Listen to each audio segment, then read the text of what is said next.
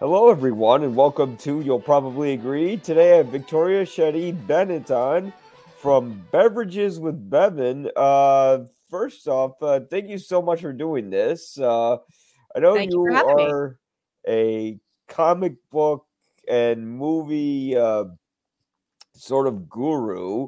Uh, could you tell me a little bit about yourself and what got you into geek culture? Sure. Um, so yes, I am a, I guess, a geek, if you will, as opposed to a nerd, which there is a funny little contention in the show about the difference between a geek and a nerd. And if you're Mhm. one or the other, you kind of know the difference. But um, I got into it actually because I'm a producer actor first and foremost, and I was producing geek culture. Just I didn't really know what it was called at the time. It was just like, oh, I like Star Wars, and I want to make some Star Wars music videos, and uh, you know, I want to create a show about Batman fans, a, narrative actually. And so I actually, when I moved up to New York, I went to New York Comic Con just to kind of get the feel for the culture. And that is where I met the publisher of Den of Geek, who was interested in using me as kind of like a media host because I generally just seem to love the culture. And that's how I got started um, attending Comic Cons and doing fandom on screen uh, interviews and stuff like that. Wow. So, where did the uh, premise of Beverages with Bevin come in? So it actually came from my work at Den of Geek. Um, one of the one of the guys that's no longer there. He's a really great guy. All of them are really great guys. Um, one of them used to make a joke when we would go to San Diego Comic Con, is I couldn't start the day without my chai, and so I would I would stop to always get a chai before we would begin the day, and you know I was going as Bevin as like my Clark Kent alias name. And so he kept making a joke of like bevies with Bevin. Here we go. The next, it's the next day, and here's we're having beverages with Bevin before she can even start. So I, I loved the title. I thought it was great.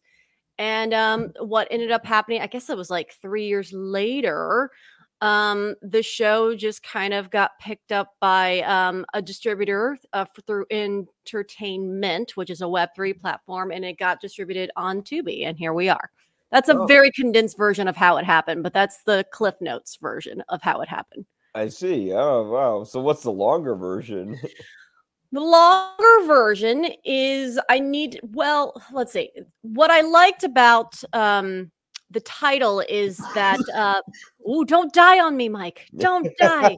Come back. We're not, we're not done yet. I swear I'm not boring. uh, so the longer version is um, I really enjoyed when I would sit down and take a drink with somebody afterwards, just kind of how their true personality came out. I'm sorry, I have construction going on in my building, and sometimes you're just going to hear jackhammering. And anybody that right. follows me on Instagram knows that the struggle is real. It's been six months of sporadic just jackhammering. I've I've had a building I lived in that had that all the time, and yeah, It's wonderful. Yeah, they they they were jackhammering outside, and then inside they were fixing the elevator.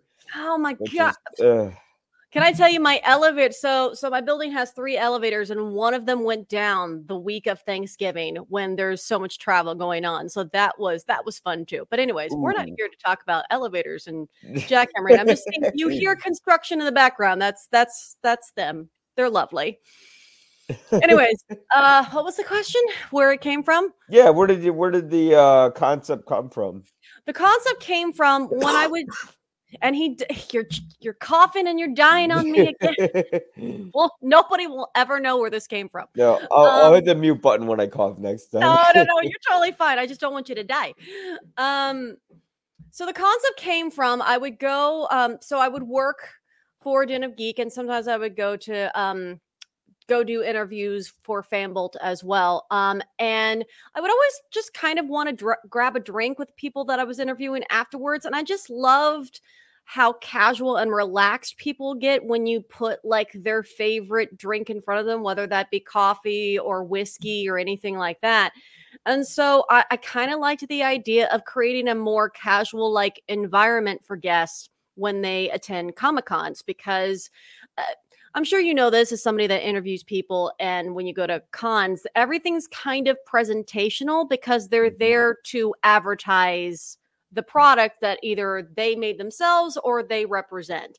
And so there's this kind of rehearsed nature about them. And I don't blame them. That's kind of the point of press and that's the point of the job is i'm here to get the word out and spread the word about my my product my comic book my brand my my tea what whatever it is that you're at comic cons for oh the show i'm in or anything like that. Um but when you put a drink in front of them there's there's just you get to know the person behind the product and i thought man i want to create more of that environment for people that i talk to yeah absolutely so is there a particular interview subject uh, from the show that stood out ooh that is really okay so dj elliott who is in the second episode. Um, he is a very popular, very famous DJ in the culture, especially in the Star Wars community, and he also does a lot of DJing for for the Disney parks because he's based down in Florida.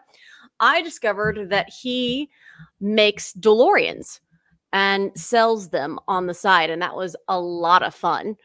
Wow, he makes DeLoreans. Yeah, like, like he, yeah, he makes like really fancy cosplay cars that look like Back to the Future DeLoreans. And that's like a side gig that he has when he's not DJing. And that was a lot of fun to discover. I was like, wait, really? Yeah, I've seen I've seen some of those like when I've gone to cons, like where they have like the you know the door that goes up and down instead of you know the usual way, and then they got the flux capacitor inside with all the uh little trinkets and nudgets of all the electronics you'd find within the DeLorean. It's just pretty incredible, like how they it, dress those things up. It's amazing. He probably made it. You don't know. You should look it up. You should uh see where where who made it last time because that's that's definitely one of the things that I discovered about him, and that was pretty cool. Yeah. So, uh, can you tell me a little bit about Adultish and what your role is on that show? Oh yeah, so Adultish is actually the first narrative series that I created. It was a web series that um, actually has um, the character Bevin came actually from that series, um, and it's just about millennial geeks in New York City that work in the pop culture force and are trying to navigate life as an adult.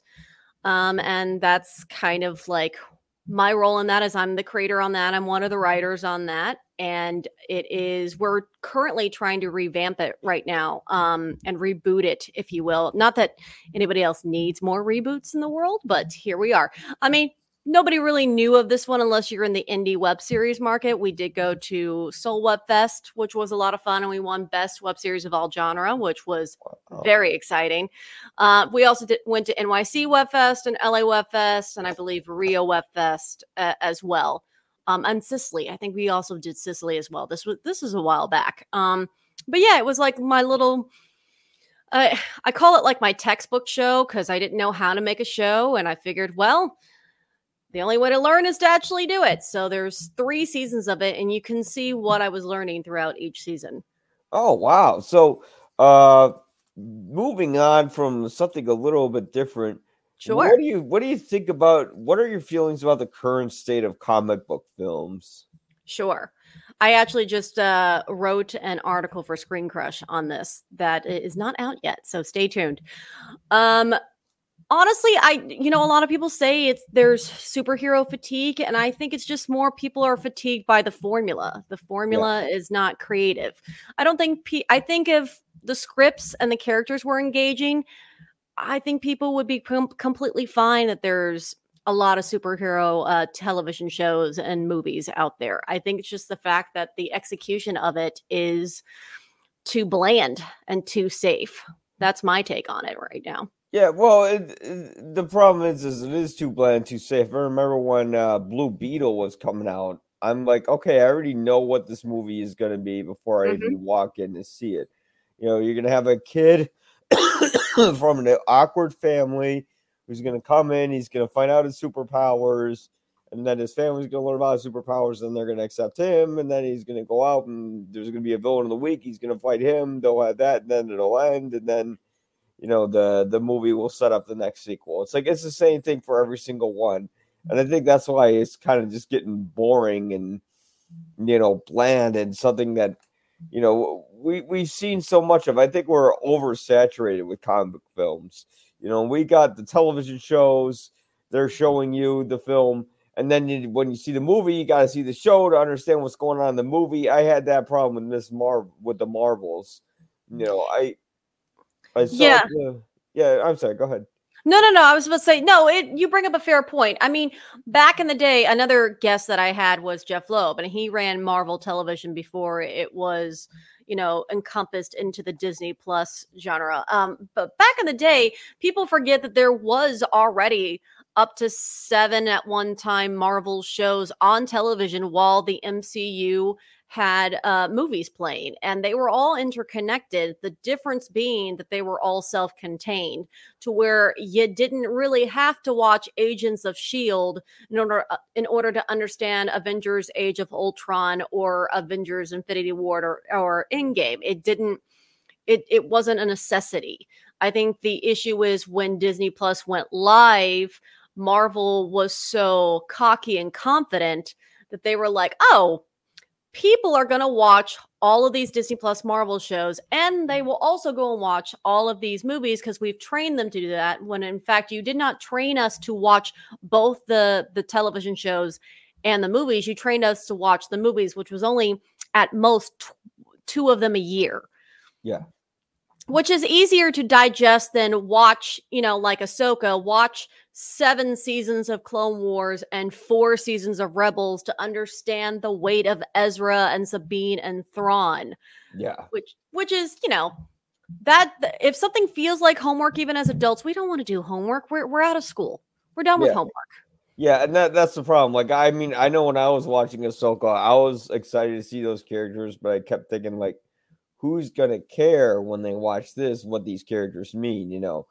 Because you got Thrawn, he's a brilliant military strategist, but that doesn't really come through completely, you know, on the show. I mean, you get the idea, but you don't get how much of a threat he really is unless you've seen all the other, you know, unless you've seen all of Rebels, you know, to really unco- encompass that. Yeah, and I think if you had really solid um workshopping and writing, I think one of the other factors is that Disney wants you to hit these release dates because you need to have constant content in order to keep people engaged with your streaming platform. I, I don't think the Disney shows were allowed enough time to fully develop and workshop before going to camera. I think they had a shortened period of time. I, that's also, I think, why we got a strike, the writer strike and the actor strike, is there were they were getting overworked and forced to make things. I don't know this for sure, guys. I'm just I'm just guessing based on the release dates of these shows and how quickly the turnaround is. It's just we used to have to wait three years for a Star Wars property, and then all of a sudden we're getting three Star Wars properties every single year Yeah. it's like it's nuts. I think if I think if Dave Filoni and his team had a longer time to truly workshop and develop Ahsoka, I- don't think you would have had to have watched Clone Wars or Rebels. I don't again, I don't Yeah. know. A lot of people want to blame Dave Filoni. I just I just blame the execution and that's that's like there are several people involved with the execution of that stuff. Yeah, well, it what it did was it it it what it tried to go over too much with too little background information. And it tried to make you just uh, like assume that you know who these characters are and where they came from. And you know, they did a little bit of that establishing them, but it wasn't quite enough to really make you go, Oh, yeah, that's that's Ezra Bridger. He nearly took down, you know, Grand Admiral Thrawn, and now they're like in this minute. If like a, a quick flashback to like the end events of Rebels would have really helped everything out like in a huge way. But you know, they didn't do that. And I think, you know, mostly it is a deadline thing. I don't think it's just Dave Filoni, Yeah. but you get a lot of cooks in the kitchen. And then, you know, who knows? Maybe Kathleen Kennedy comes knocking on his door and asks for a couple notes. Like South Park. Yeah. Put a chicken and make her gay and lame. Oh no. Did they make Uh, fun of Kathleen Kennedy on South Park? I don't know. oh, but- you haven't seen the Into the Panderverse? Uh no, you see, I think I think I stopped seeing South Park. Um I think I stopped seeing it about like three or four years ago. Oh no, this I've seen like every season like before that. Oh, I don't watch South Park, but I watched this one because there was so much buzz around what South Park South Park was just going to attack Disney Yeah, um, and the multiverse. So I, I watched it for the sake of that, and it was just funny because it, it, it um there was a lot of commentary on just what we're talking about with the fatigue and the multiverse and it being lame, and they were touching upon like you know it's fine to have a multiverse if it makes sense and you spend time developing these people but if you just do it because oh this would be cool let's do it you know that's where that's where you turn audiences off of wanting to watch something so yeah i definitely i definitely think disney's oversaturation is an issue but i also think that we wouldn't feel fatigued if these were really good stories with really compelling characters yeah, yeah. I think that's the main problem is that they all kind of feel like the same characters. Like Correct. I didn't find Captain Marvel that hugely of a compelling character. I guess there's the the underlying sort of uh, message in the original film where where Captain Marvel can't be too emotional, and because of that, like she can't really show her true powers, and you know it has something to do with woman being emotional and this and that and the other. But you know it didn't quite resonate the way No.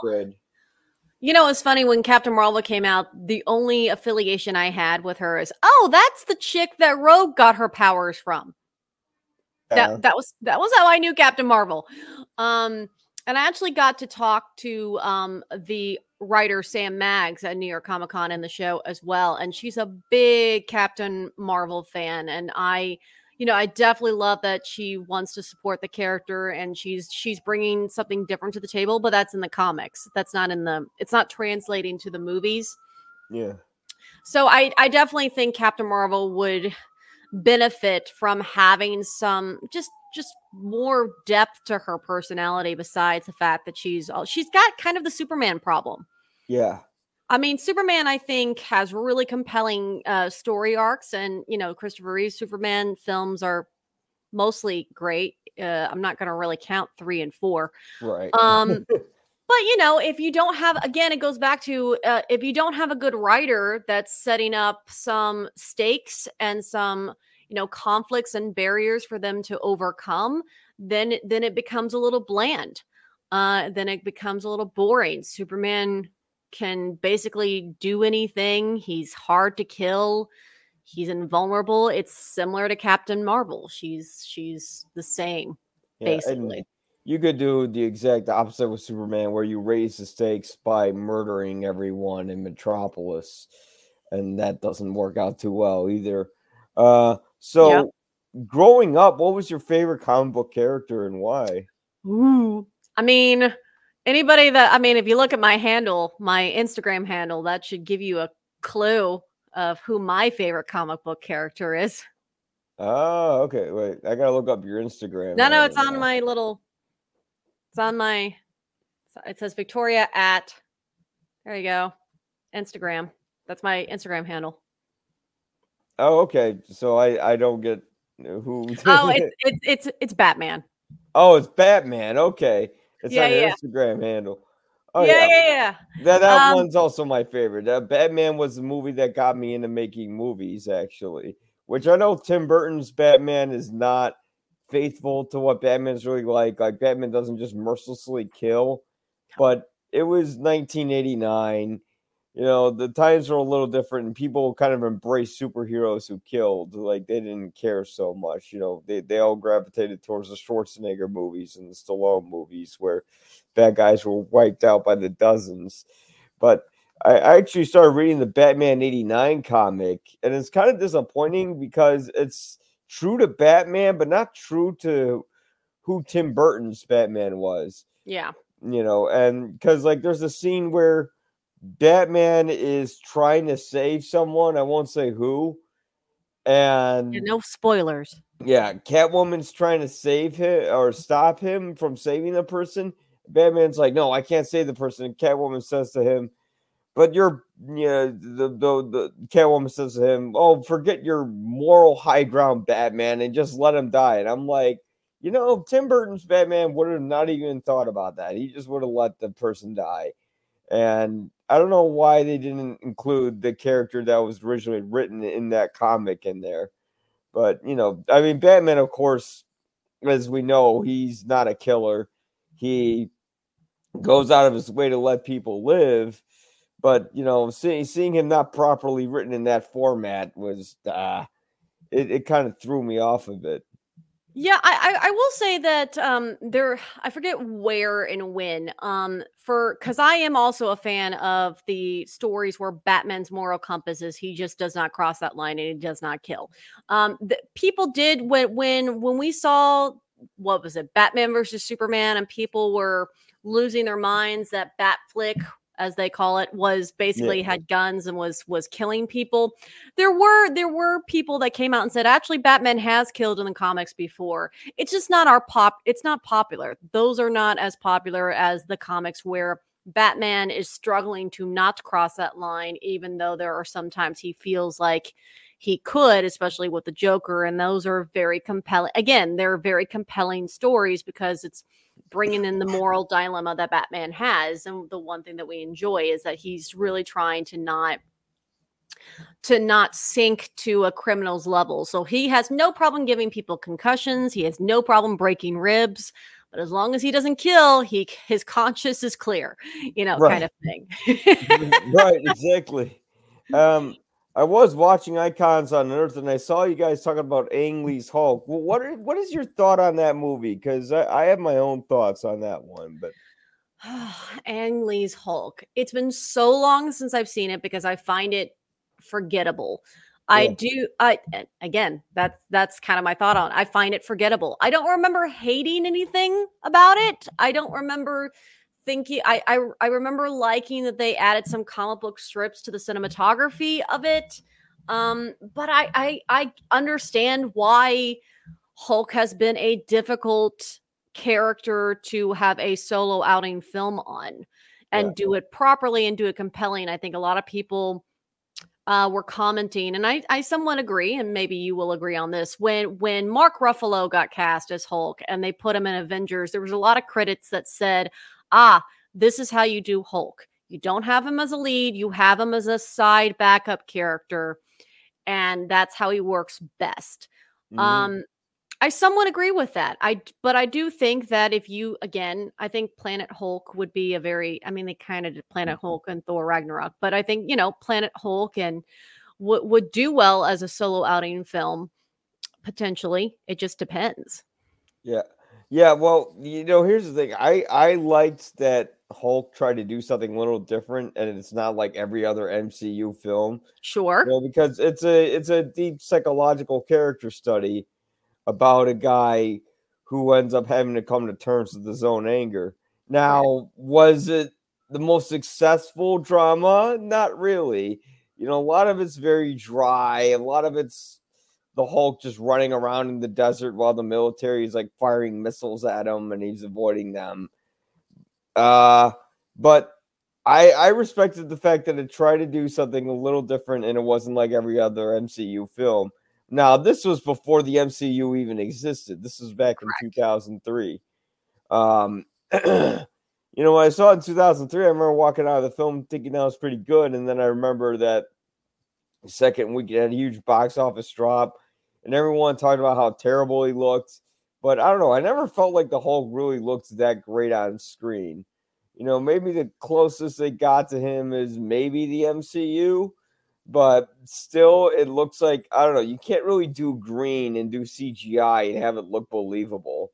It's gonna look disbelievable either way you make it. So, yeah. you know, with with that film, I respect what it did, but I don't think it necessarily stuck the landing with everything. But I do do appreciate the fact that it wasn't just you know another Marvel movie. But well, and but again, at the time, it wasn't just another Marvel movie because the MCU didn't exist yet. Yeah, exactly. It was it was the M. It, it was 2003, so yeah. You know, we, we didn't. The, I think when didn't they reboot the Hulk like five years later, or not even? The Edward Norton Hulk. Yeah. yeah. Yeah, and that one was Now that that one I think is the first MCU film actually. They do consider it to be part of the MCU, even though they recast. Uh, uh, well, at least they kept that plot line Yeah. in it. Uh, you know, Mark Ruffalo's Hulk does acknowledge some events from the past that uh, the Edward Norton Hulk film, and of course, the General is brought over as well and Tony Stark makes an appearance as an after credit scene in that movie. So they do acknowledge it as part of the MCU um universe if you will. Um so I guess we can count it. I, I just keep forgetting to count it because again it, it's just one of those films where I'm just it's it's just fine. I Yeah. didn't really there wasn't anything I loved about it. There wasn't anything I hated about it. And I feel like that's the worst sin a movie can have on somebody is that you can't really pinpoint anything that you like or dislike about it. It's just kind of there and you saw it and that was it. Yeah, and that, that was the problem with the Incredible Hulk more than Hulk was like Hulk, you could vehemently dislike all the daddy drama and all this other stuff that's going on in the film that really doesn't enhance or elevate the story as much as it tries to do that. And you know that that can be seen as like an overly long. I think I think it's like two and a half hours almost Yeah. that movie. You know, psychological drama where the Incredible Hulk is just kind of this disposable action film that nobody's going to really remember after it kind of comes out, and people it's- still have kind of forgotten about it. Yeah, it's the kind of film that Martin Scorsese Martin Scorsese. Oh god, I can't say his last name today. Martin Scorsese? Scorsese. Scorsese. Yeah. says is a theme park ride. And I even was even at the reading I was at last night, a film critic was mentioning, oh, superhero films are nothing but pow, pow, pow. There's no substance. I said, wrong. You are incorrect. Really great superhero movies have substance, have style, have character studies. They have all the whole shebang, you know, kind of thing. Which is why I think, you know, Batman always tends to be my favorite, is because most of his films are you know, you put different filmmakers behind a Batman film and there's different styles behind them. There's different, you know, the rogues galleries are very interesting and complex. Batman himself is interesting and complex. I would I would even argue that one of my favorite Batman films is the most meta one, which is the Lego Batman movie because yeah, I- I applauded how they were just going to lean into Bruce and Batman's narcissism. Yeah, and and basically orchestrated as like a shield for his fear of being alone and losing people i thought that was that was something even though we all knew it it was still something different and new that the that the lego batman movie of all films was just let's talk about this part of batman that is both hilarious but also tragic yeah. Well, I- and it's about Batman embracing a family and not working alone, and yeah because that's how he is in the comics. He doesn't really work alone, even in the movies. Like without Robin, he's got Gordon and he's got Alfred and he's Yeah, got yeah. To to support him. But yeah, I mean, it's funny that that the Lego Batman movie I actually quite enjoyed a lot because you know it was a parody on Batman, but it's also talking about how Batman is a narcissist and is basically you know, kind of just doing everything for himself and for his own ego in a way. Although, yes, it is to avenge his parents to help people, but it's also really about like, well, I'm Batman and I got to prove to everyone that I'm them. da, da, da, da. Yeah. Um, and it also kind of has the commentary, especially when there's the scene where he goes to the Fortress of Solitude and the Justice League is having a party and he realizes that nobody thought to invite him. That's also a great commentary on the fact that Batman's kind of not that fun to be around and he's not going to show up to this thing anyway. So why bother inviting him? Yeah, It was Yeah. yeah. yeah, there's a lot of things to love about that movie. But but going back to the critics' point of like superhero films are nothing but bam bam wham. That's eh, you got you get good writing, you get a good film director behind it, you get a good cast. That's not true. yeah. You can get Logan, you can get The Dark Knight, you Yeah. can get movies that really stand out as movies, not just comic book films. You know, Yeah. the only problem is is that there's so many of them that it kind of becomes like a factory chain. You know, especially with with Marvel. you Yeah. know, you get you get you get the okay, you got this movie coming out. Okay, move on to the next one, move on to the next one. And even when they try to do like they tried to do something different different with Eternals, but that didn't really work out. either because there was just characters who just weren't as relatable and there's too much going on all at the same time for it really to you know sink itself in or solidify with an audience correct i mean the what what i find very funny with the eternals is for all the disney plus shows why wasn't eternals a disney plus show? You had 10 new characters that nobody had really heard of before. Yes you were p- casting celebrities to be them but it doesn't matter if I if I don't really know who Angelina Jolie's Athena character is, besides the fact she's the girl that fights and can make shields and, and weapons and stuff. But I, you know, they had a potential really good backstory about her dealing with PTSD and trauma that was never fully explored or or anything like that because the movie could only be two and a half hours and you got 10 characters. Yeah. Yeah, and that and that, that that's kind of where the, where the whole thing fell apart because people have made that point before, like, oh, you should have made it like a Disney Plus series. And if they did, I wonder if people would be in, as invested or if they would have been bored with that and they would have said the opposite, where they would have gone, "Oh, I wish this was a movie." Um. I don't. We'll never know, but I, w- I would say that when the Eternals came out, nobody was really fatigued yet by Marvel. This was still early yeah. after um, Endgame, and a lot of people were hyped to see what was next. So I think if it was a series, I think a lot of people would have tuned in for sure. Hmm. Um, hmm. Uh, that's that's my guess. We'll never know because it did not happen. But um, my guess is that I think it could have had an opportunity to be popular if it was a series.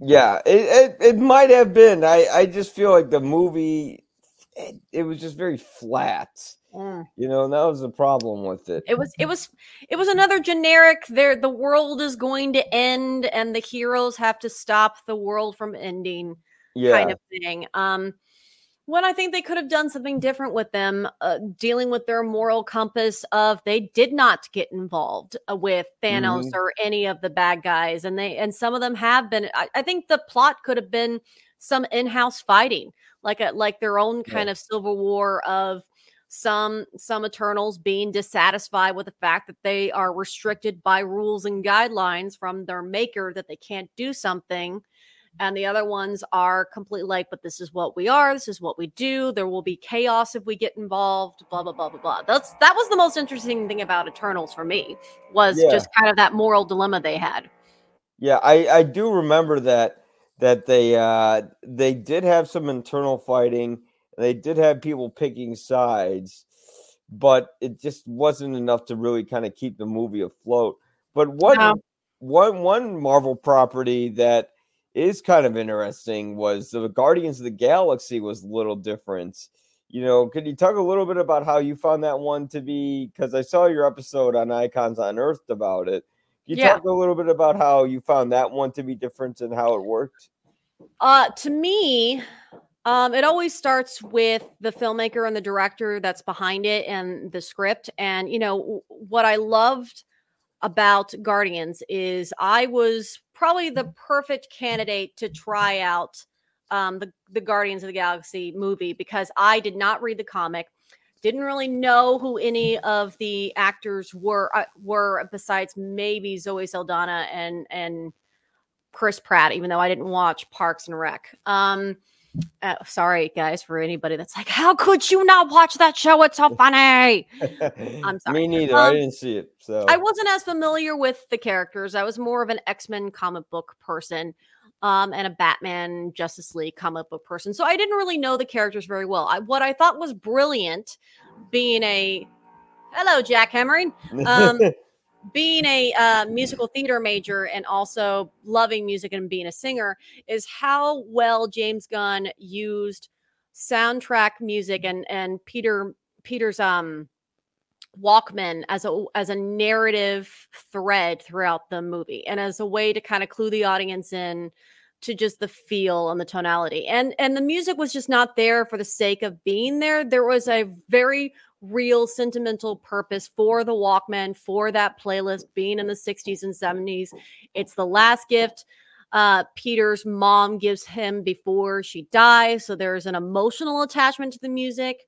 Um, and I think that's the thing that made the first film work so well was that core sentimental character of Peter and his grief for his mother and how that allows him to utilize when the Walkman is turned on. It's a coping mechanism for him, it's a motivational co- uh, mechanism for him, and it's a celebratory mechanism for him. So I thought that was probably the biggest thing that made me go, wow, this movie is different. Yeah.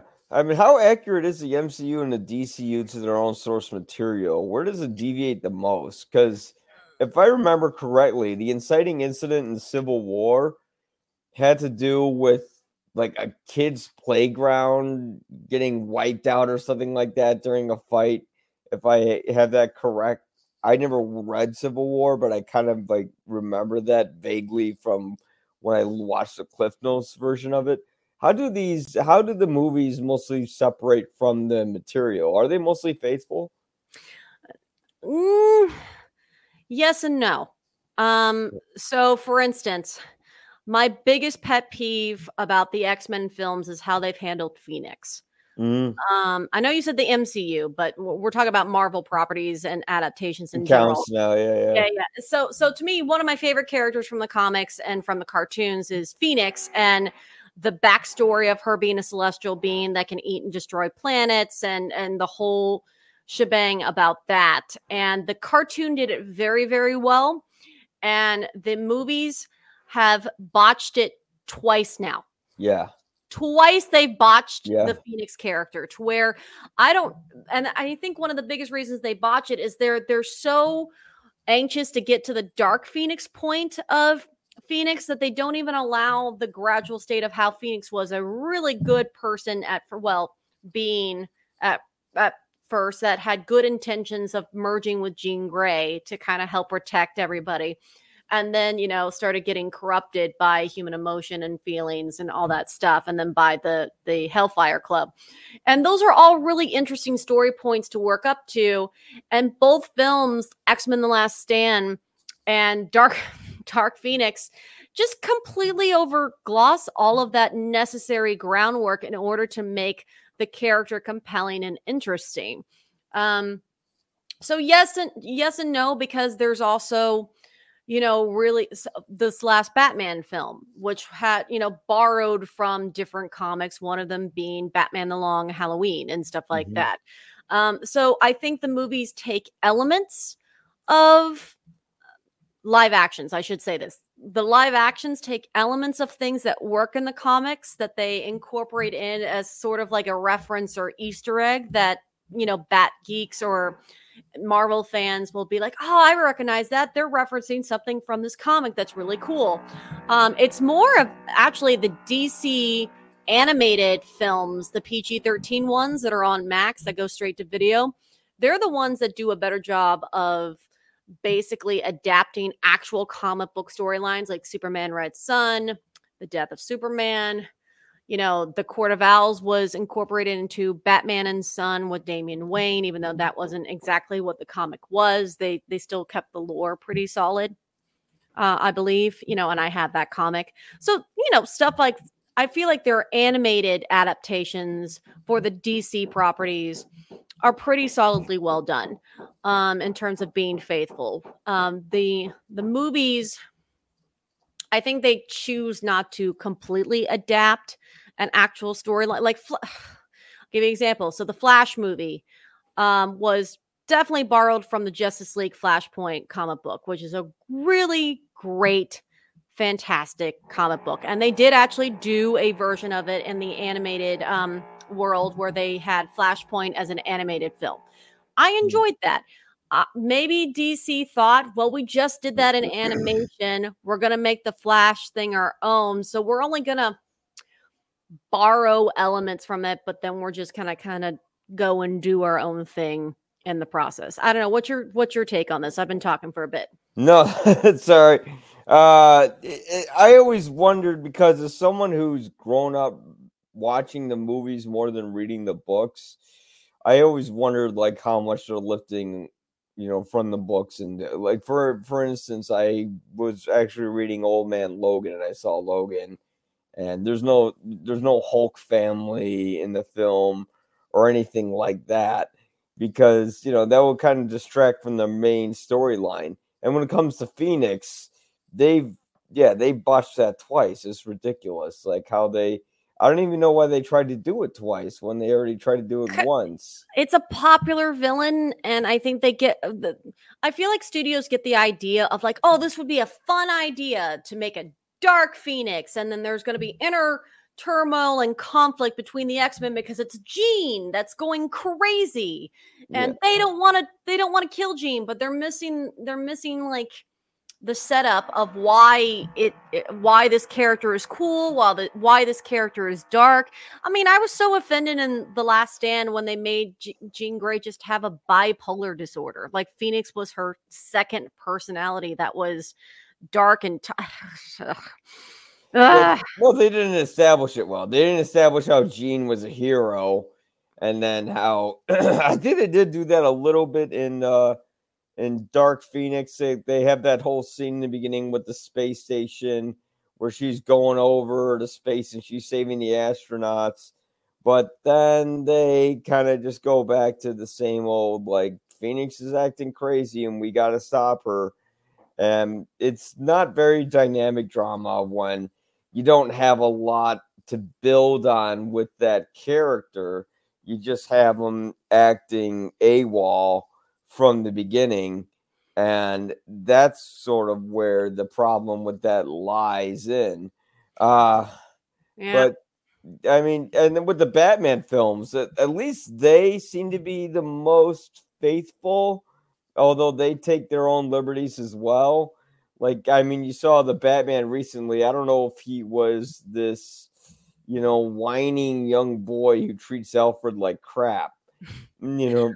I mean, uh, this was definitely emo Batman for sure. Um, I, I liked I liked the Batman best when he was in the bat suit. Uh, yeah. For me, the weakest part of the Batman, besides the fact it was too long, and I never say that as somebody that loves Batman. I will watch four hours of a good Batman movie if they give me one. Yeah. Um, I, I did feel like the the pacing uh, towards the end of the, the the Batman was a little uh, dragged a little bit. I felt we could have we could have ended it sooner rather than we did. Um, no, the weakest part of the Batman to me was the way they wrote the Bruce Wayne scenes and the way the Bruce Wayne scenes were were orchestrated, directed. I, I don't know. It's like I don't know where who to point to, but it just didn't it didn't correlate with me when when Robert Pattinson was Bruce Wayne. I, I really didn't understand how people didn't know he was Batman if he just never comes out, and when he does come out, he's just kind of brooding himself, you know, kind of. And again, that was a stylistic choice and it does work for some people. Um, but to me, that was the weakest part of the movies is when he's Bruce Wayne. Yeah, his Bruce Wayne didn't work so much. His Bruce nah. Wayne was kind of like too too emo, too whiny, you know, too, too much within like what people were afraid of when they cast Robert Pattinson, which I thought Robert Pattinson did a really good job as Batman when he's Batman you know, but when he's Bruce Wayne, it's just kind of weird. Like he's listening to Nirvana when he's like working in the garage and stuff like that. And I'm like, do we really need that in the film? But I mean, I digress. Uh, but I mean, speaking of the Batman, what do you think the condition is of the DCU? Um, I'm cautiously optimistic uh, as somebody that likes what James Gunn has done with the Guardians of the Galaxy and what he did with the Suicide Squad. Even though a lot of people didn't see it, I I, I am hopeful that he will, you know, spearhead a really strong uh, DCEU. Um, DCEU, yeah, DC, yeah, DC, I guess DCC. Is it DCEU? I'm I'm like blanking. Uh, the the Detective Comics Cinematic Universe. So it'd be DCCU.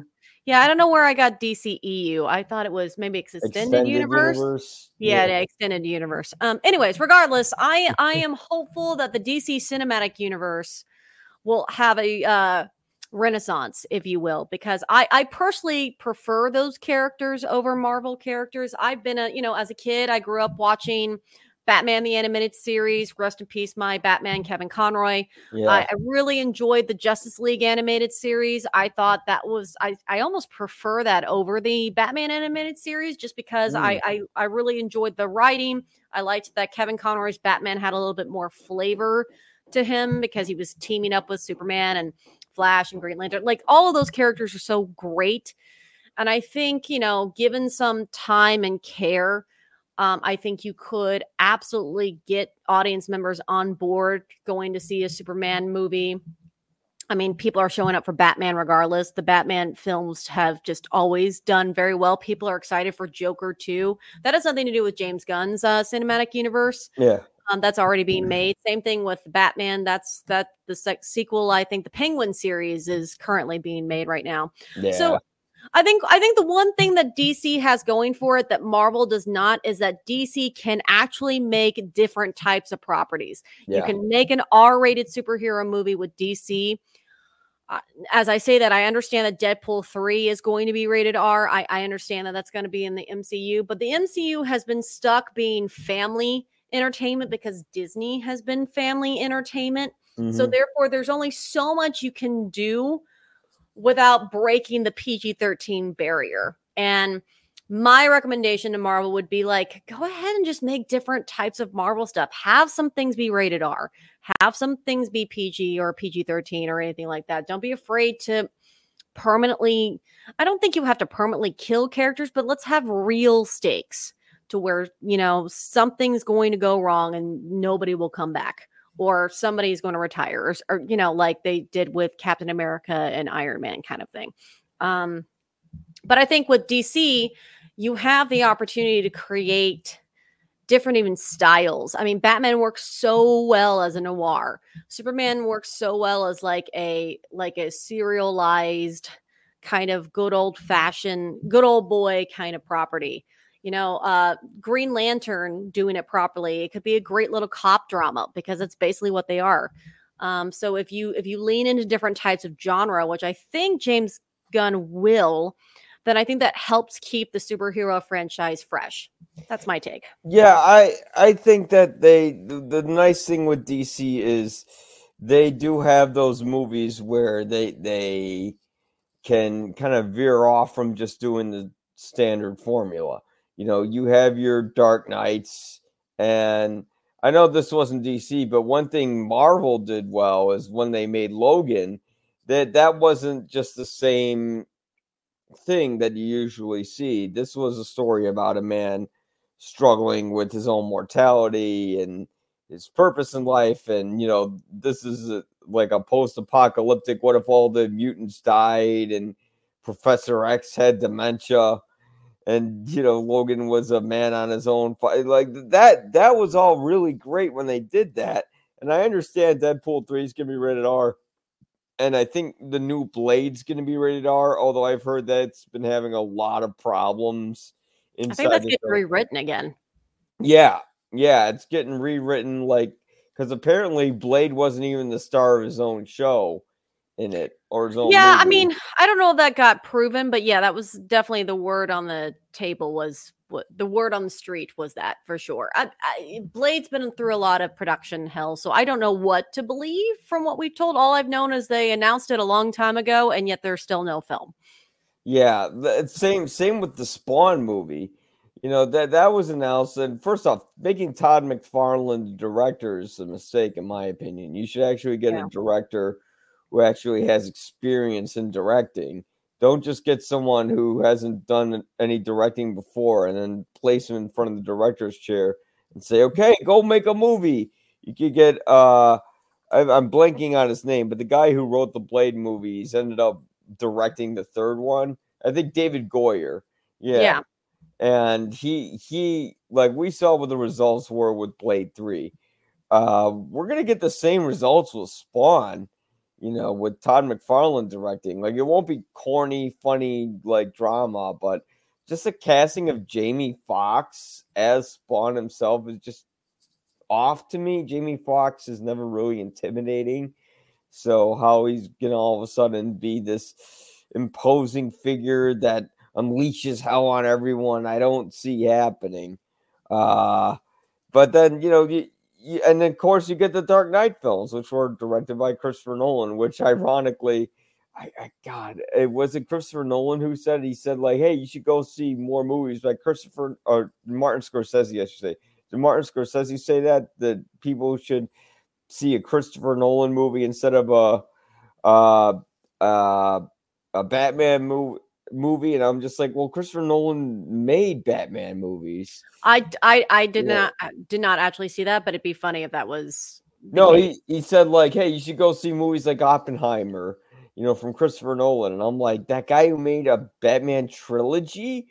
Like, are you guys do you guys even know what you're saying at this point? Yeah, I, yeah, I think I think Martin Scors- Scorsese's um, you know comments on this goes back to if you if you allow different filmmakers to take superheroes into different genres and make different types of superhero movies, you're not they're not going to feel like theme park rides and they're not going to feel there's not going to be any fatigue and there's not going to it's not going to be formulaic.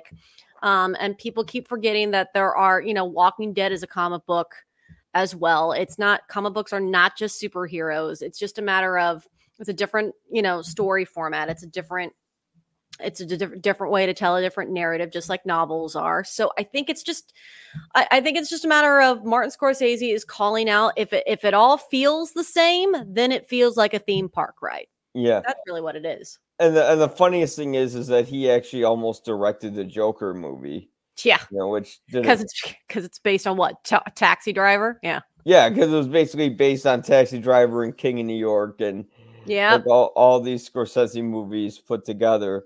But you know, in the end, he didn't do it because probably it would have been too derivative of his own work. yeah. But- he probably would feel it wouldn't have been creatively fulfilling, Yeah, stimulating. yeah, exactly, exactly. But uh, I mean, before we uh, take off, I just had one question. What do you think Disney could do, if possible, to fix Boba Fett? Because I don't know if you've seen Book of Boba Fett, but I, was- I, I have seen Book of Boba Fett. I, Yeah. I I don't know if it's even worth mentioning because I don't think they would do it. But they need to they need to go back to making Boba Fett a a, a bad guy. yeah, I think They- so too. And they I could mean, do and I, I hate saying the word bad guy. I, I want to say they need to let him be flawed. They need to let him be selfish. They need to let him make mistakes. They need to let him be. I mean, people liked him because he was a badass. He was on the dark side of things. And I don't think he was on the dark side of things. I think he was just a, a bounty hunter that was kind of in it for himself. And I think if you add more layers to him, he'll be more interesting. Yeah. Yeah, and I mean they could easily do a story where he goes back to being a morally uh you know, gray sort of character. They they could do something where they go into, you know, what used to be Jabba's palace. They burn the place down. You know, they destroy everything he's worked on and then he's out on a hunt for revenge. And that could be your Book of Boba Fett season 2 where he's like, "Okay, I tried to do the good guy thing, it didn't work out." I'm gonna go back to being my own self. You know, one one thing I wish I really did is like I wish you visited Kamino and Mhm. went to the clone facilities. You know, and he looks at all the clones that they were gonna make, and he goes, "This isn't me. These aren't my brothers. You know, I'm my own man. I carve my own destiny." And they could do something like that. They they try to do that with visual representation when he was Yeah. tripping out on the lizard and Yeah. you know that and he was going through his own little spiritual journey but not not you know that's not that's not Boba Fett. He's always supposed to be someone who's been on his own, has been a bounty hunter, and has been a man who does contract jobs for work. You know, Yeah. not someone who's going around town with his helmet off, smiling at people. Yeah. You know, but I don't know. Having said that, I think we're actually running out of time here. Uh, so I just want to thank you again. I almost called you Beverly. Uh, Victoria Sh- Cheri Bennett. Thank, thank you for coming on. Thank you Thank for, you for having me. Yeah. Uh, where where can we find you? Like this is your chance to plug things. Yes, uh, you can find me on Instagram at Bevin Bat Spice. It's actually in the little header right here. And then um, also, please be, be sure to check out Beverages with Bevin on Tubi. It is for a free subscription service. You do not even have to sign up in order to watch it. You can just Google Beverages with Bevin on Tubi, and it would pop up. No paying nothing, no signing up for nothing. You can just watch it then and there. It's great. We really appreciate it. There's a lot of great indie comic book writers on there. There's people that are Funkos on there too. You know, we've got a lot of different types of people from all walks of life in the fandom community. Right. Well, thank you so much for doing this. And again, you can check my stuff out at You'll Probably Agree or YPAReviews.com. The YPA stands for You'll Probably Agree. And uh, yeah, Victoria, thank you so much for doing this again. And thank you. Uh, fun. Yeah. And uh, may- maybe we'll uh, do another episode sometime. We'll maybe. All right. All right. Thanks for watching, everybody. Bye.